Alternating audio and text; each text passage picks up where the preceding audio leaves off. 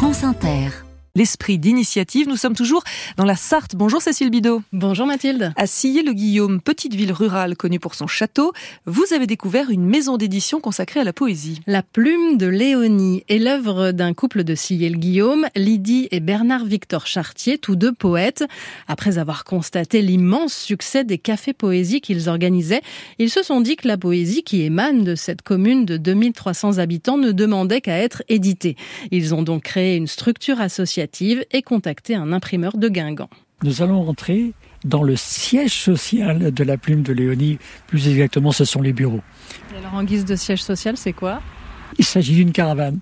Tout simplement, d'une caravane sur roue gardée par mon chat. Et pour s'y rendre, suivons donc Bernard Victor Chartier, 81 ans, dans son jardin. Entrez, je vous en prie. Voici le lieu de travail. Alors, il y a l'ordinateur qui est ici. Et ici, vous avez les livres de la plume de Léonide. Alors le premier, c'est celui-ci, c'est un des miens, qui s'appelle Surveiller le poète. Le deuxième, c'est celui-ci, le Café Poésie à de Guillaume, qui est un livre collectif. Le troisième livre, c'est celui-ci, un livre d'une jeune poétesse locale qui s'appelle Léa Martin, qui fait une poésie très fraîche, presque même. En deux ans d'existence, la plume de Léonie a publié pas moins de dix livres, distribués notamment par des librairies du Mans, de La Flèche et d'Alençon. Il y a surtout le fait d'avoir réussi à imposer, c'était notre objectif de départ, c'est d'imposer la poésie en milieu rural. Et que nos livres arrivent à se vendre à des niveaux qui sont quand même tout à fait comparables à des niveaux nationaux. On a sorti des livres à 350 exemplaires. Euh, je pense pouvoir dire que c'est rare. Parmi les auteurs publiés par la plume de Léonie, il y a Bertrand Lançon, qui fait également partie du comité de lecture. Un poème de Gabriel euh, Potier, rue des Marmiteux.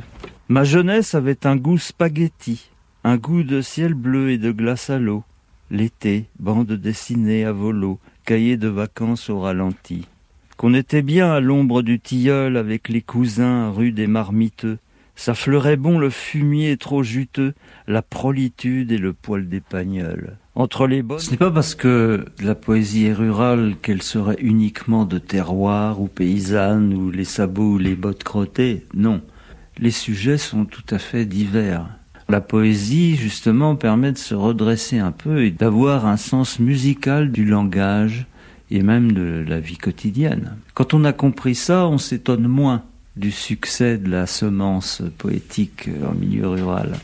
La plume de Léonie travaille avec la municipalité pour que Sillé-le-Guillaume obtienne le label Ville en poésie décerné par le Printemps des poètes. C'était l'esprit d'initiative, la chronique de Cécile Bidot à retrouver sur franceinter.fr.